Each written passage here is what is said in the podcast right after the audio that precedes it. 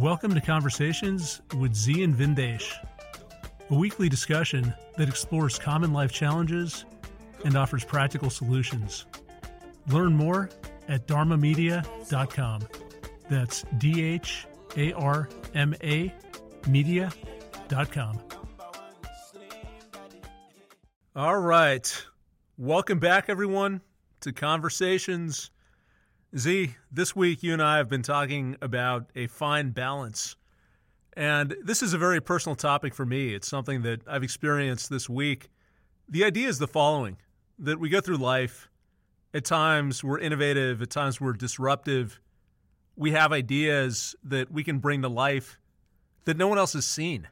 So think about starting a new business, working on a piece of music, a piece of art we're taking something in our mind and we're bringing that into reality. And it's a vision that the world has never experienced by definition. If someone had experienced it, it would already be there. So we're trying to do something that doesn't exist, move in a different direction. And the challenge of doing that is on the one hand, we want feedback, we want critique.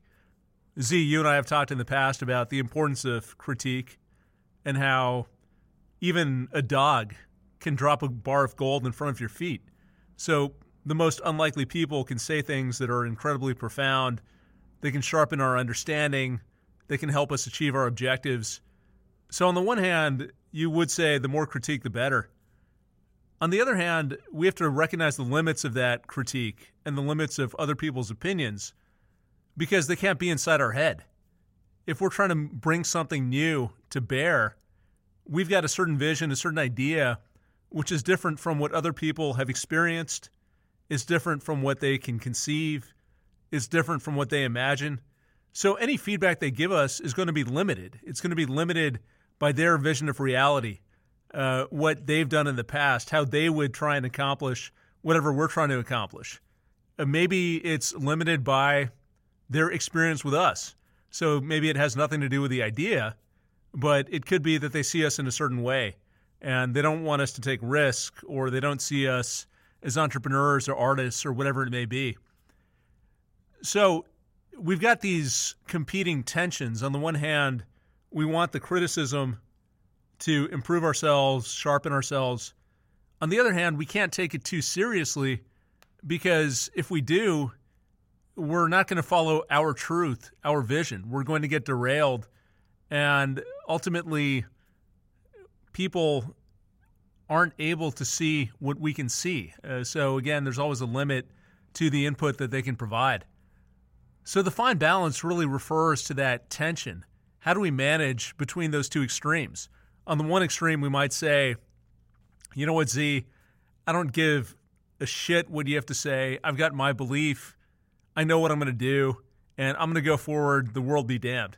And maybe we do that and it works out, or maybe we learn some hard lessons because we failed to take some sensible advice. On the other hand, the other extreme is that we're extremely sensitive to critique, and every time we hear something, we reassess what we're doing, we change that vision, we dilute it, we try and turn it into something else, and we never really move forward. So clearly, we don't want to be at either end of the spectrum. But the question number one is where do we want to be within that spectrum? Maybe it's the middle path. Two, and perhaps more difficult, how do we walk that middle path? Uh, because the mind, by its nature, seeks certainty, it seeks answers. And a lot of times, if we get critique and it's at odds with our own vision, yeah, maybe some of it we can incorporate, but some of it sits with us. Some of it we might not know what to do with. Uh, maybe it's something that we just haven't experienced, we can't relate to, even if it is valid. And if we start taking it too seriously, it can undermine our confidence. It can prevent us from moving forward. It can really destroy the integrity of whatever we're trying to build. So that's the topic for today, Zi. And to kick off, uh, let's get your thoughts. Uh, what are your thoughts on this topic? And how can we think about walking that middle path, maintaining that fine balance? Well, for one thing, Vin, I love the title the Fine Balance is the title of one of my favorite books by Rohinton Mistry. It's a long book. You've read it, uh, your mom's read it. Everybody has a different opinion. And using that as a as a push off point, I read A Fine Balance uh, probably 20 years ago, uh, maybe more when it came out. It's the number one book at the time. I was immersed in it, 400 something pages. I couldn't put the book down. And for the last couple of decades, I've told people it's one of the greatest books I've ever read. So I reread the book 20 years later. It's one of the most disturbing books I've ever read. Same words, same book. It left me sad. It left me disturbed. I loved it. But I thought about how different I felt about the book 20 years later. And how I've changed in 20 years. How my worldview has changed. A fine balance. I watch people go through their journeys of self growth. And how many times do we stop them? If they look for us for any form of validation, large or small, or even support. How many times have we withdrawn support from people because we just don't believe in them? Or we offered kind of lukewarm support because we just don't believe in them or they don't believe in us. I've shared with you a few times with my six year old.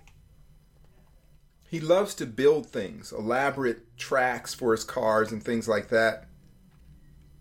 And and I I remember a time he was building one of his race car tracks and he had it going straight up the wall and then a 180 degree turn. I've told this story before and it applies to right now. And I told him it just won't work.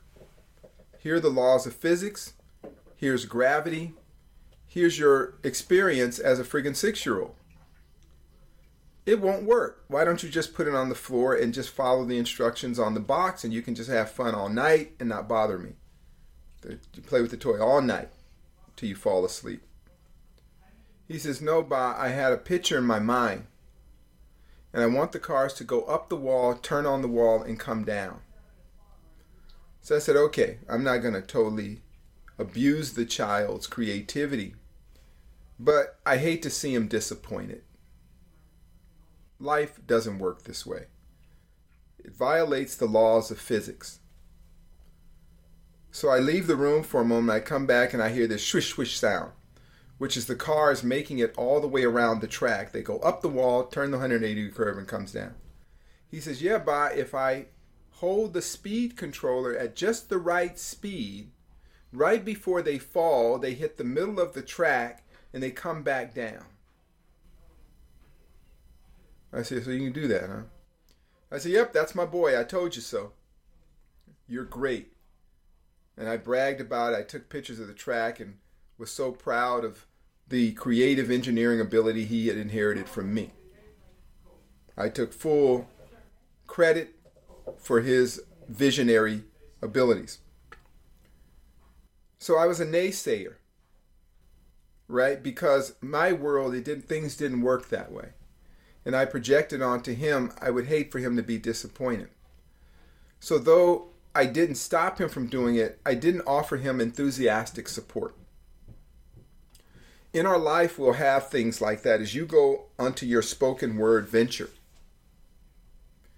You are extraordinarily gifted at what you do. Yet you encounter many people in your pursuits at this point in your life who have known you a certain way for such a long time that anything you do is building a track up a 90 degree wall, making a 180 degree turn, turning back down, and, and continuing on without mishap it looks impossible because there's already a framed idea, a vision of you that they see. That's not all of you, it's not the whole of you. And my God, we should be hungry for critique and criticism from professionals, which is what we're doing, right? Find professionals with skill sets that support your approach. I know people in the research field who look for breakthroughs in various types of research. I, I had a professor who had invented a way of, of bonding titanium together, welding titanium. And when he said do it, no, the only way you could do it is to mold it, mold joints together, and fuse them a certain way. And he said, no, there's another way. And now it's very common to see titanium welded and, and, and, and basically different metals welded together. He invented that technique. But he talked about how he had no support doing it. It came out of his own pocket. And he didn't do it as a, as a form of wealth building. He did it because he was curious.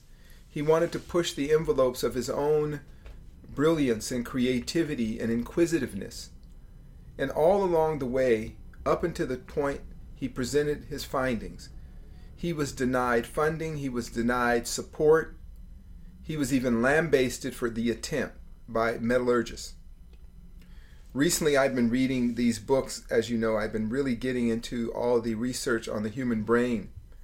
And a very good friend and client just sent me a critical um, article on one of the, the books, on one of the doctors. And they said, well, this guy is doing brain scans and, and mapping the human brain to see psychological problems. He shouldn't do that um, because he's putting radiation in their body and went on and on. And I said, wow, you could say that about dentists.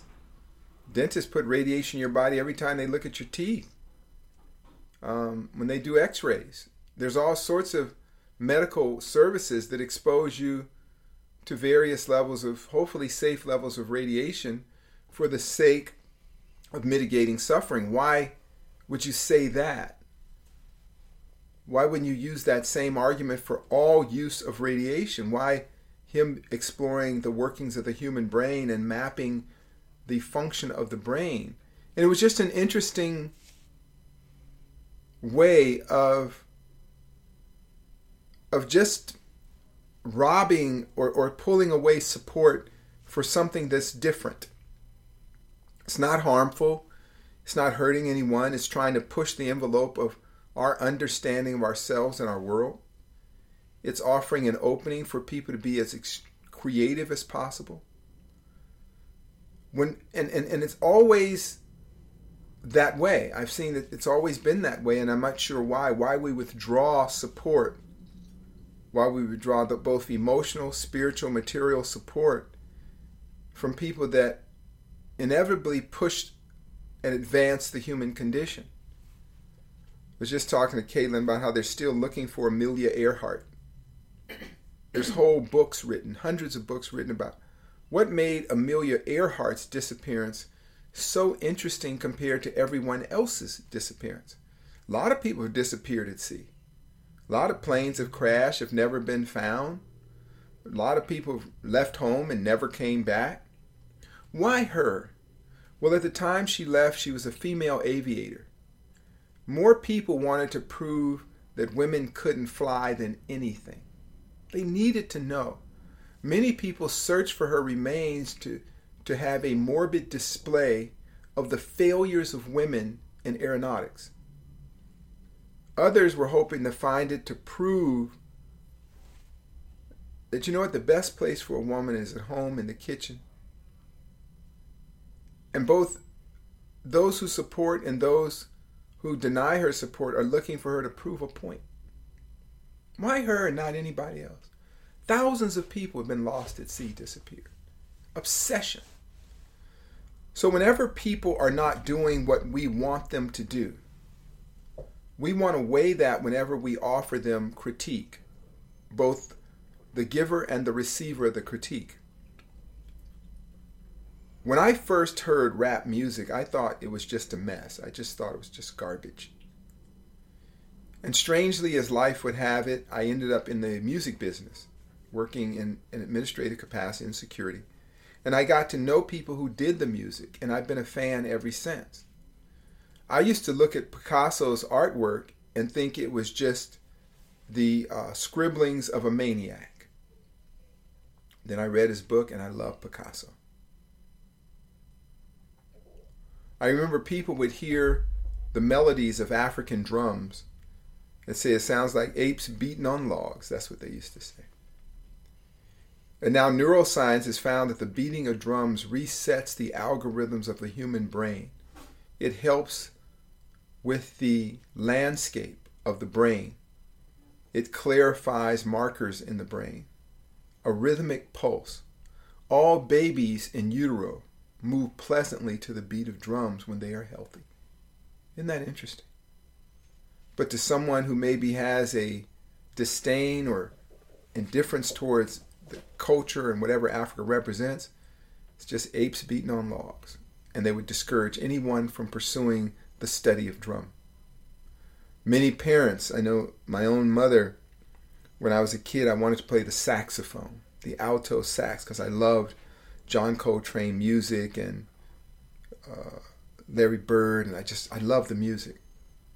And around the corner from my home was one of the people that played drums with uh, Charlie Parker, things like that.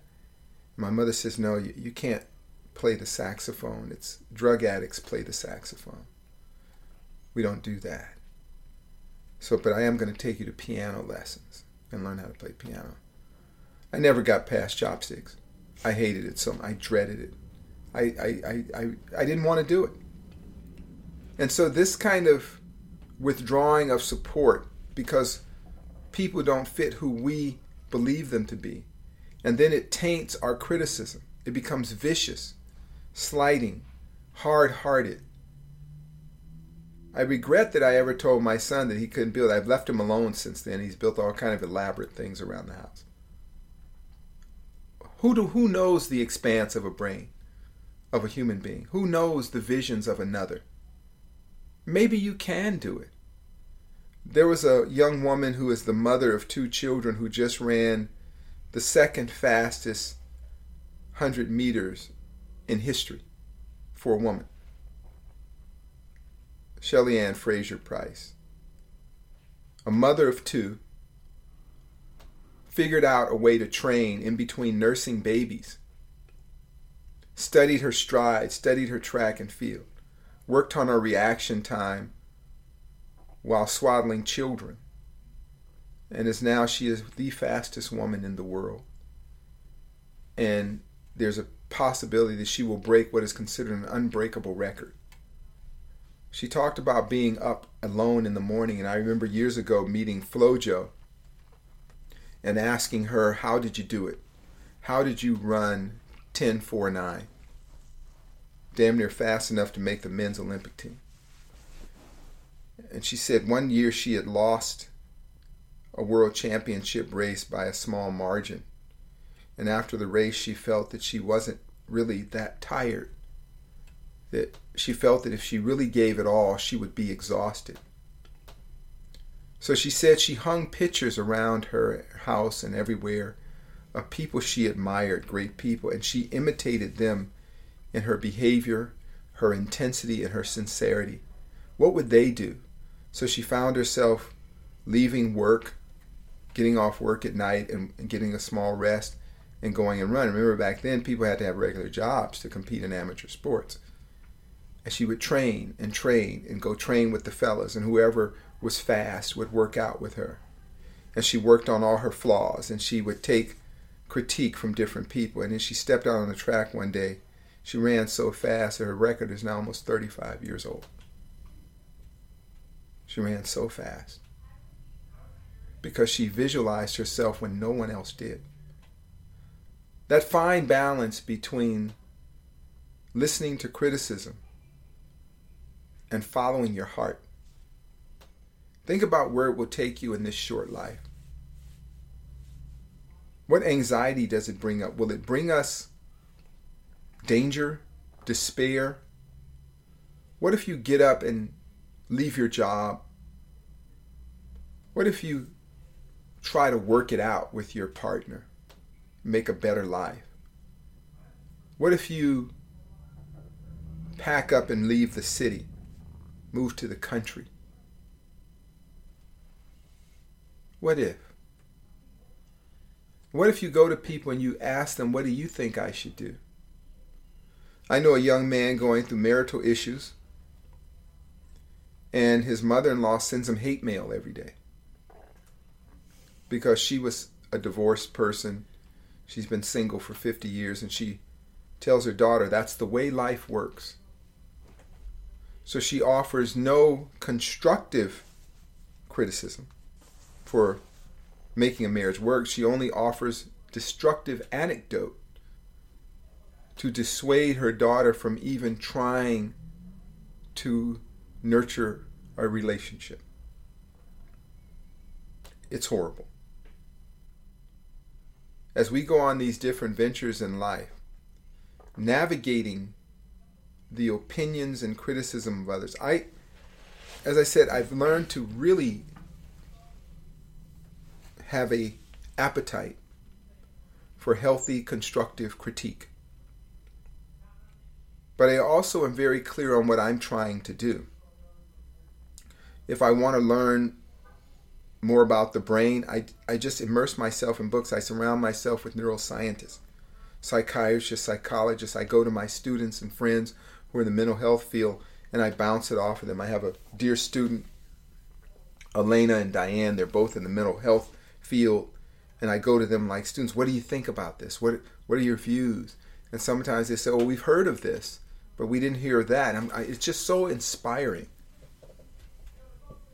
But I'm looking for that critique of even my search. I don't need to hear negative things for the sake of negative.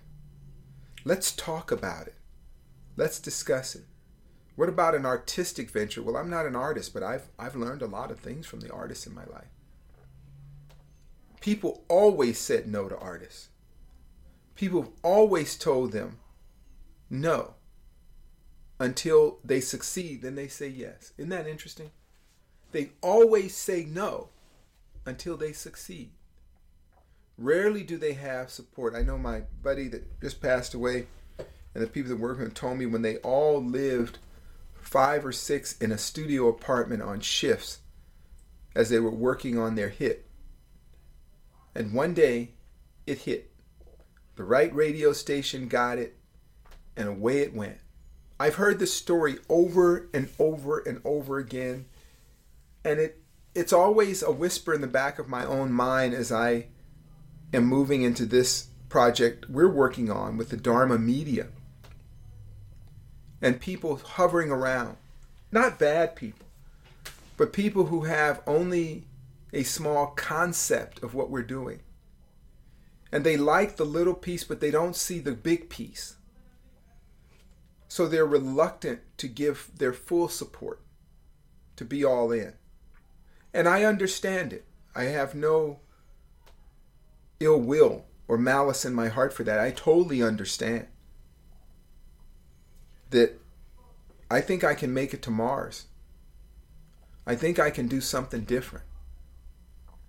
Because they already made it to the moon. But since they made it to the moon in 69, we've been distracted with petty things on earth.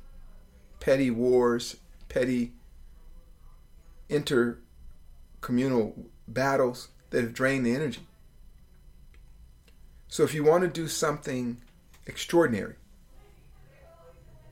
you have to take on the extraordinary isolation sometime, the extraordinary hunger. The extraordinary loneliness, the extraordinary stress. It's a fine balance. You follow me, Ben? I'm going to share something uh, that I've experienced, which is very similar to what you've been talking about. You talked about the art world and how people don't believe in you, they discourage you they don't get it until something hits. And then all of a sudden, it's like people are jumping on the bandwagon and saying, wow, this is fantastic. This is such a common story. It's way beyond art. You see it in business all the time. When people want to start companies, they want to leave the uh, the teat, the corporate teat, where they're getting a nice steady paycheck, and they want to go and do something on their own because either they want the freedom or they've got the vision and uh, they want to work for themselves, uh, they want to create something new. And oftentimes, the responses are exactly what you're saying. It's either, no, that's not going to work, or that's been done already, or it could be concern. So it could have more to do with the person than the idea. Why do you want to do that? Why do you want to put your family at risk? Why do you want to give up this nice, steady job?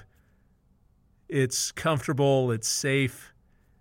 And it's weird because when people are going through the process, that's what we face. And that's why it makes it so difficult to do things that are innovative.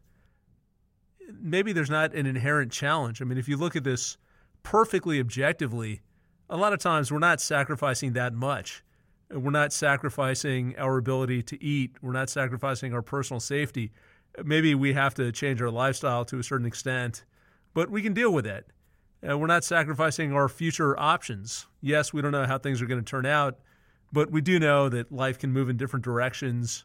If we believe in ourselves, if we know how to navigate this world, we'll be okay. We'll find some way to make things work, even if we have to adapt along the way. So, the actual objective risk in my mind has never been that high. What seems to hold people back is just the weight of convention, the weight of expectation, uh, the weight of people telling you either, no, this isn't going to work, it's not a good idea, because they can't necessarily see the same things you can see, or they're concerned uh, for your safety, or they're concerned that you're going to succeed and leave them behind. and that's going to upset their reality. Uh, how are you going to deal with that when your best friend who you hang out with on the weekend is suddenly some tech entrepreneur flying around the world. Where does that leave you? How does it make you feel about yourself? So there's all of this morass that we have to go through. Uh, there's the doubt, there are the voices, there's the weight of convention that we battle, and that's never talked about. What's talked about is the end result. So we see people who are successful and we admire them, and we hear these stories about the explorers who went to the new world and sacrificed everything. And we applaud that and we say, oh, wow, that's so great. Or we hear the stories about the people who developed billion dollar companies and they were toiling away in their basement and they quit their job and they were taking out credit card loans. And we say, wow, yeah, that's, that's fantastic. Or you even hear the story of Buddhism and the Buddha left his family. Eh, the, the dude left his family. He left his wife and his kids in the middle of the night so that he could go and find himself. And we look at that and we say, wow, what an incredible sacrifice. Uh, what single minded focus and determination. But you know what? If you were his family at that point in time, or you were his father, you would have said, This is insane. Get your ass back in bed, fulfill your obligations, take care of your wife, raise your kids, rule this kingdom. Uh, we tell people who want to start companies just focus on your day job. We tell the artists that's not practical. So, in my mind, it's really interesting. It's almost like we have rose colored glasses on. Uh, maybe that's not the right term, but we've got this ideal and this story about how we celebrate success and risk taking and following your heart and your passion. But when it really comes down to it, the actual experience that people have is entirely different. And that's where today's topic, this fine balance, comes in. It's really, if, as you say, Zi, we're on the giving end of advice and critique, how do we do that in a way which is productive, in a way which recognizes our own limitations? Uh, we've talked about truth in the past, we've talked about vision. There's no one truth. At least there's not a truth that any one of us can fully grasp. We only see facets, we only see pieces of the whole. So we need a certain humility in giving that criticism to acknowledge that maybe we're not seeing the full picture. And maybe we should temper the warnings that we're providing or the advice that we're conferring, uh, similar to your experience with your son. Uh, we also need to check our motivations. Are we doing this really out of concern for the other person? Or are we doing this because we don't want our reality disrupted? Uh, we don't. We're afraid. We don't want someone to to take risk. We just don't like the unfamiliar. And then on the receiving end, it becomes that question of how do we maintain conviction in ourselves? And I'll, I'll just share the experience that I went through this past week, which motivated some of this discussion. The spoken word for me, it's been great. Uh, I've been doing this now a year and a half, roughly, from the time I started until now. It's just gone very smoothly. Uh, it's been an adventure. It's been fun meeting different people. I feel like I've learned, I've grown. I've come up with a product that I'm really proud of and I believe in. And this week was the first time where I feel that I hit a bump in the road. I talked to someone that I do have a lot of respect for and shared some of the work uh, with this person. And they've also got some background in music. Uh, uh, they do uh, rap, they put beats together, they work with other artists. Uh, so they have some expertise.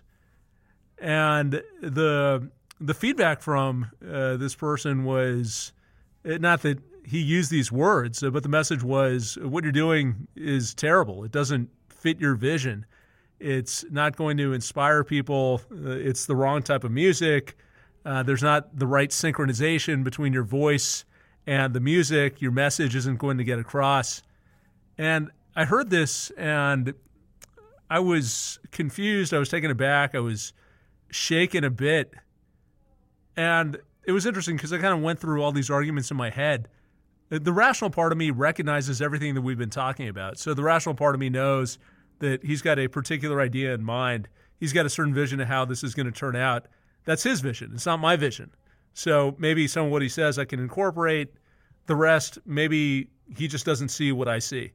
Uh, fine. That's number one. Uh, number two, he's shared some of his music with me in the past you know what? I never liked it. It never resonated with me. So why am I giving this so much weight if I don't even like the stuff that he's producing? Again, not a knock on him. Uh, perhaps there is the right audience for him, uh, but it it was kind of weird to me when I uh, looked at how I was reacting to this. You know, it's it's some dude, and yes, I have a lot of respect for this guy, but not necessarily for his musical ability. So why am I taking this so seriously? And then Zi, I think the third part of it was really the the confidence that he had in his opinion. Uh, he was saying, "Yes, I know I'm right. I know you're going to come back. I know you're going to agree with me in the future." Again, not in a mean way. I, I think that he actually has my interest at heart. He wants me to succeed. At least that's my reading. But he just had so much confidence. That overwhelming confidence almost shook my confidence. So I'm looking at this, and as I step back and had some distance between that encounter and today. I've gotten back on track. I mean, I nothing has changed. I still feel good about the work that that we've put together, about the vision that we are executing on, about the fact that the music is really a portal into our philosophy and our life practices. So it ties in very closely with Dharma Media it's exciting to me. It's something that um, uh, I'm proud of. I'm glad I've put this thing together. But uh, I'm just kind of looking at this and asking myself, why did I feel this way? You know, was I looking for validation? Was I expecting something different? Do I just not have enough conviction in myself? Is it that the mind is looking for certainty? Uh, we've talked about that in the past, that the mind needs answers. So either I have to be right or he has to be right. How can we both be right or how can we be so far apart I, I, just didn't understand it and and that weighed on me so these were some of the things that were going through my mind and i'd love your perspective because we've talked so far about the theory about the fact that your vision is a personal vision there are limits to how much someone else can understand that they might have other objectives in mind when talking to you they may not always have your best interest at heart uh, so all of these things mean that we need to temper the weight that we give to criticism, or at least understand the context. And sometimes we act, sometimes we don't. So all of that makes sense to me intellectually. But as you're hearing me and I'm describing what I went through and what I felt, what is your perspective? What's the best way to navigate those emotions? Well, the first thing that when I hear and I listen to you, Vin, I think about why you were so affected by that and, and i heard certain things and maybe everyone else could chime in um, you talked about how you didn't like his music and it just didn't resonate with you. Didn't not that you didn't like the person. His his art didn't resonate with you in terms of that area. Your relationship with him was good and your interaction and the exchange was good. But you didn't necessarily share his same artistic taste. Then you flip it around, he doesn't share your artistic taste. That's okay. But are you looking for certainty? Are we looking for certainty to the degree that it makes us freeze in our steps? Oftentimes, yes. Oftentimes, it does. And how do we find certainty? Where does certainty live? What neighborhood? What are the GPS coordinates of certainty? What factors can I put into this what algorithms, what uh, equations can I put into this box that make it absolutely certain? Life doesn't work that way. So that's an opportunity of self observation, self analysis, and self critique. I would thank the person for awakening me. Hey, thanks. I, I, I that kind of threw cold water in my face. That I need to do what I do. Imagine, if you would, great artists who are toiling away at other things. Imagine Einstein listening to another f- physicist who didn't share the space time view with him. And he'd sit in a room, a large room of people who had a agreed upon a certain view. And he says, Hey, I, I'm just wondering, what do you think about this whole equals MC square thing?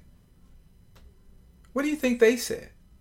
Especially if they had been established and they were they were the person to go to. They were experts in their field. They were the professor uh, that everyone turned to. And then here comes this uh, nappy haired dude that, that makes everything they said obsolete. What, what, what, what, do you think they would have said to him? What do you think they said to about jazz music? Right? What do you think they say when you hear moderate people complaining about rap music. There was one of these uh, hate shows on TV, all hate all day.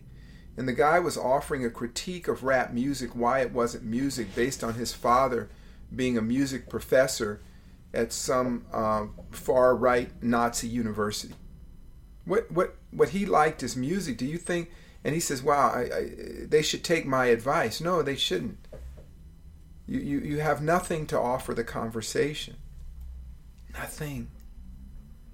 So you want to, I would want to think about myself and am I looking for certainty?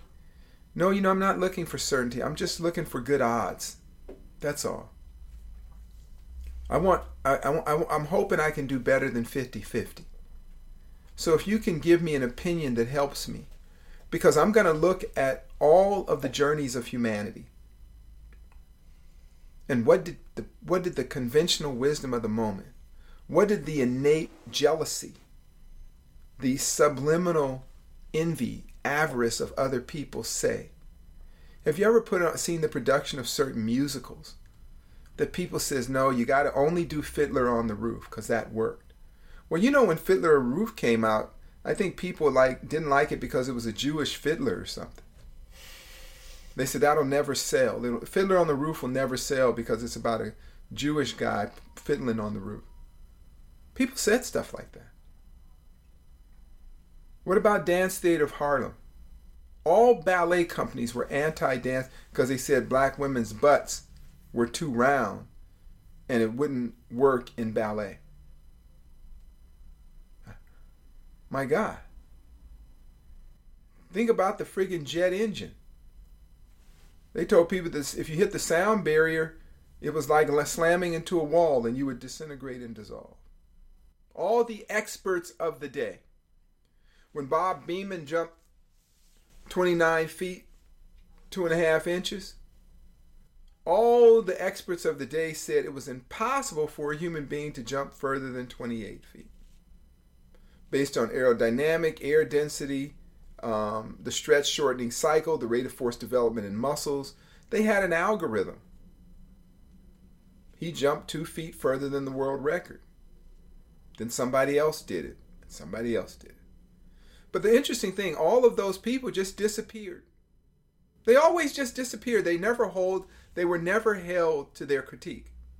They never had to answer to their flawed theory. Isn't that something? So it's us that has to ask what if nobody believes in you? Do you believe in yourself? What about people who have been given dire diagnosis of diseases and they've left treatment and just tried something different? They tried to eat better, exercise, went off to a temple and ashram to get better. I see it every day. I have people who have been around the sun more times than me who are thriving in health. And every day people say, you know, I'm getting old. And you know what that means? No, what the hell does that mean? I have learned to take full account and full responsibility what's going on in my life. If I'm not as fit as I want to be, it's because I haven't committed to that. If I've committed to something else and I've taken the commitment from something else. So when we're pursuing our calling, our vision, our yearning, other people can't hear it. But hopefully, what we can do is build around us people that trust us and they have faith in us. Just faith. And you have to ask yourself when you go to somebody and you present your art, which is art, it's art. It means something different to everybody. And when I somebody presents my, their art, I may not like it, but I say, "Wow, that's different. It's interesting." It's not my cup of tea, but it's probably somebody else's. It's not the kind of music I necessarily like, but I, I could see the effort put into it. I could see your focus. I, I had a friend as a child, and his dad was an abstract welder. Like he would just weld random stuff together. And then whoever looked at it would see it as something different. And when we were kids, he, he told me, yeah, my dad just sold that art piece for 50,000. And so back then, it might as well have been a million because you could buy a house for 40,000. I said, Your dad welded scrap metal together? Shit, I learned to weld because of that. I can't, it looks like it's just a stack of junk, but somebody saw it as an expression of effort, sweat, energy, industrialism. And they put it in a, a museum. And the museum ended up moving it to another museum. They put in an auction house and it sold for millions. His dad was in a magazine for just welding stuff together that represented uh, the, the, the toil of industrialization or something like that. I asked his dad, is that what it meant? He said, no, man, I just had some scrap metal in the backyard and I thought that would look cool. I said, that's great. That's friggin' great. So we want to know when what we're listening to. And also you want to know yourself. Why does that hurt you? You're going on an unknown adventure into unknown territory, into an unknown country, with the basic skill sets of a traveler. And you're going on this great journey. And I would hope that whoever you encounter or whoever you're leaving would say, Happy journey. I'll be here when you return. I support your process. I may not understand it, but I support your process. I've known it even then in simple ways. I've had people that come to me and says, "I'm tired of being unhealthy. I want to be fit." And their own relatives, family members, loved ones, spouses have fought them to the point where it almost destroyed the relationship and sometimes destroyed the relationship. You hear every day about people who get fit after years and years of being unhealthy and it destroys their relationship. Just like you hear the stories that improves the relationship. You would think 100% of the times it would improve the relationship. But so many people love their normals. They love the normal.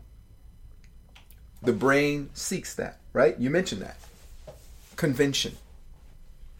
But in order to improve the brain, you have to task it. You have to make it uncomfortable. You have to challenge it. Isn't that something? So I would say if we feel bad because we're not praised or not necessarily supported. It's really about looking at yourself because we don't want to be a slave to others. As the Tao said, look to others for approval and you'll always be their slaves. You'll start adjusting your art to their liking, and you didn't even like their art. But now you'll find yourself adjusting yourself to make a person whose taste in art you don't like. You'll adjust yourself to make them like you, so you won't even like what you create. You see the conundrum?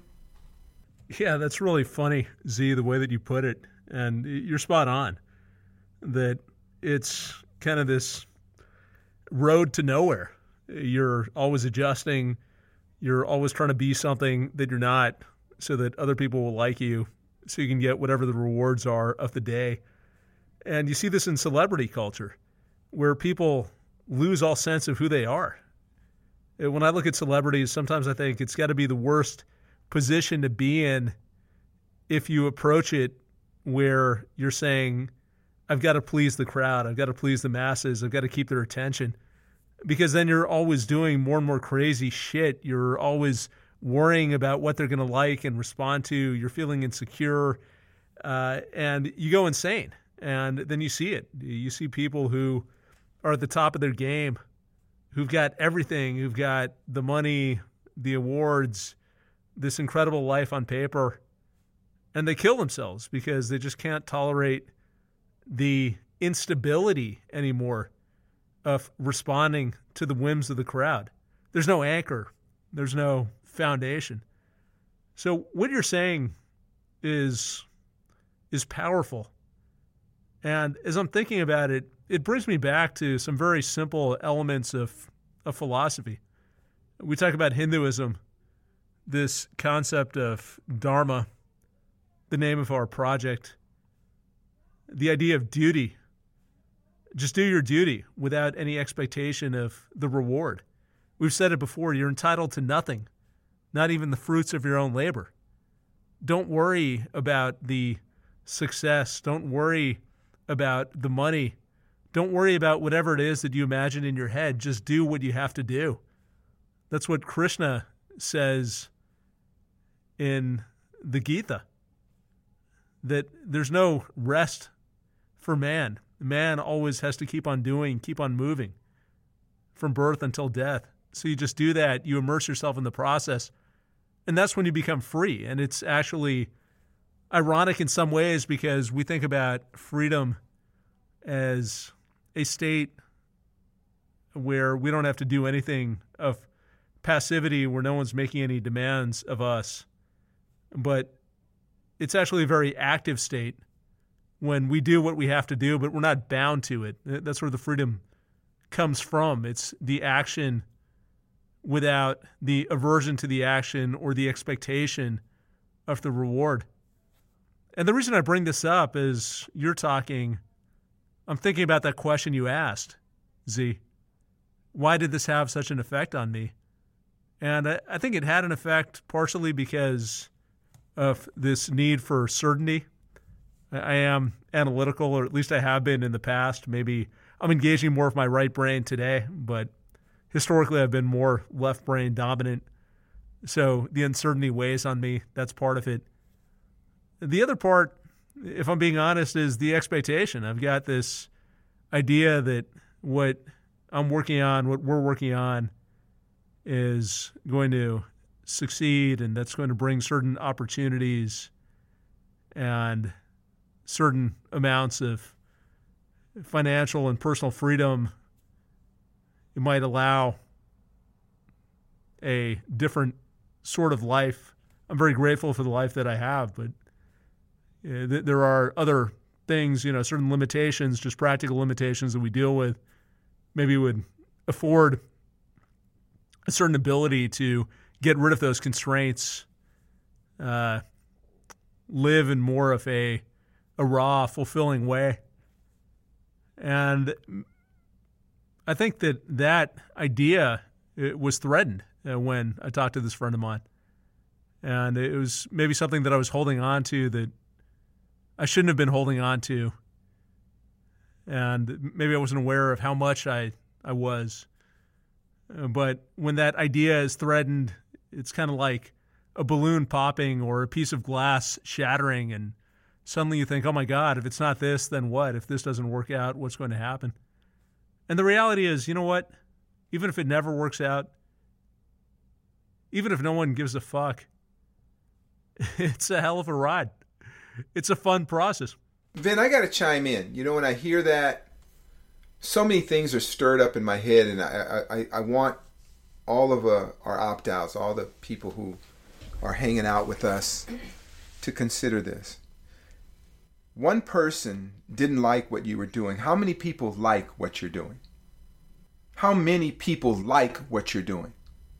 Or inspired by what you're doing? How many? Yeah, there are a lot of people. How many? Far more than don't like it, is that right? Yeah, I would say it's about 80 20 or 90 10. And that's not enough. The Vedas say it should be 50 50.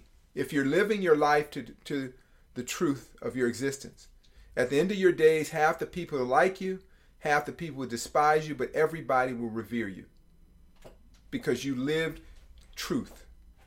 And few people do that. Very few people do that. I have been told since my teacher died in 1990, when I went on this venture to develop integrative health and wellness programs for people and institutes, every six months people have told me there's no future in that for 30 plus years now. There is no future. There is no future. It, nobody's into it. I have people who have been with me from the beginning. I have uh, students who have come to me who had genetic lung issues that are still alive today. What is success and failure? Yeah, I grind, man. I grind. And we're trying to do this new project so the grind is less. That I have whatever life preserver out there as I tread water, do whatever the hell it is. But you know what? I look at all these kids coming here that are together.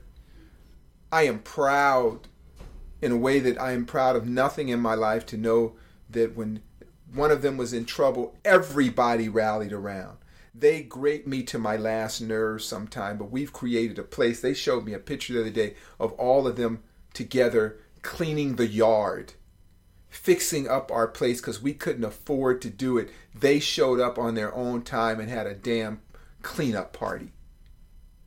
Don't tell me what success and failure is unless you've done that. I have people who were crippled, who couldn't move their arms, who are now Tai Chi masters, yoga instructors, who were supposed to be dead. No, I couldn't get a friggin' bank loan, but everybody I taught could because I didn't look like the right kind of person that would run an integrative health institute or that would be an acharya of yoga or would be a Tai Chi master. But I've taught people who are now on the highest levels of teaching and in the media and so forth. You've seen some of them, we've met, you know their stories. But I've always heard that. And it never took my stride off. It's just like somebody yelling at a great boxer to get knocked out, or yelling at a runner to fail, or wishing the worst of your your your your adversarial football team or the oppositional team. Nobody list don't listen to that. You said 80% to 90% of the people you talk to like your work, and one person, 10% of them are indifferent, don't know what the hell they're talking about, and one person out of the hundred or thousand you ask said something negative, a person you didn't even like their art, their their their art taste, and it brought you down. Let's look at all of us when we go through that. See, I've been so down I couldn't go any further down. I know what it's like to have a snowball's chance in hell and get that chance.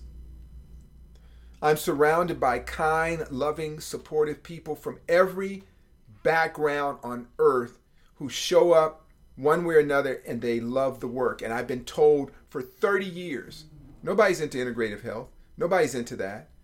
Uh, you can't make any money doing that. You can't do this. You can't do that. And more people have co opted and plagiarized my writings and ideas than anybody you'd ever meet. This is the way it goes. I don't give I don't give two Siamese nickels for what people have to say. Good or bad, because I'm really clear on what I'm doing. I want to do my best to mitigate suffering. That feels right to me. And in the process of doing it, many times I find myself broke and alone. But I've never failed. I've never not been successful. There's nobody that I look at and I envy who they are, that I say, I wish I were them. But many people say they wish they were me. As I was sitting up earlier with the kids, and they had the box of old pictures, and I looked through uh, 30, 40, 50 years of my life's history, you know, I realized I just ended up here. I told uh, Caitlin today I had a picture of little Sophie. And I said, you know, it seemed like it was yesterday she was born, but it's been 20 years. I had a picture of my 30 year old when he was two or three, daycare, slobbering and playing. And I see the little ones here slobbering and playing. And I said it was yesterday. And I've been doing the same thing. And the support comes in waves and surges, and at the 12th hour, that 23 hours and 59 minutes till doomsday, support comes. And even when it's scary like that, you know what I do, Vin? The fine balance for me, I look at this world and I say, my success has never been an individual success. It's been the success of the reality I have of the world. Everybody, I try to bring everybody with me in my journey of, of success, abundance, good health, well being. Is that right, Clint? Okay. We try to. My abundance means that the people that I love, admire, support, care about, they also are okay. So we have to figure out what's our success. Your art is great. Your spoken word, your talent is great. I don't have your talent. I saw you break through at the studio, the emotion, what you've worked through. We've had different journeys in life. I saw you interact with people I've known for 30 years hardcore street hip hoppers, corporate executives who didn't know you from the man in the moon and you flowed with them. That's a talent and a gift. I would challenge anybody who critiques you can you flow like me? Can you mix it up like me? Can you fit in like me? You got to ask them that, Van. Can they fit in like you? Can they flow like you? Can they get along with all kinds of people? Can they Yeah, you can do that. Once you get that that damn rod out of your ass and you loosen up, stop crunching numbers and trying to look for certainty, you a badass dude. That's why you my baby brother.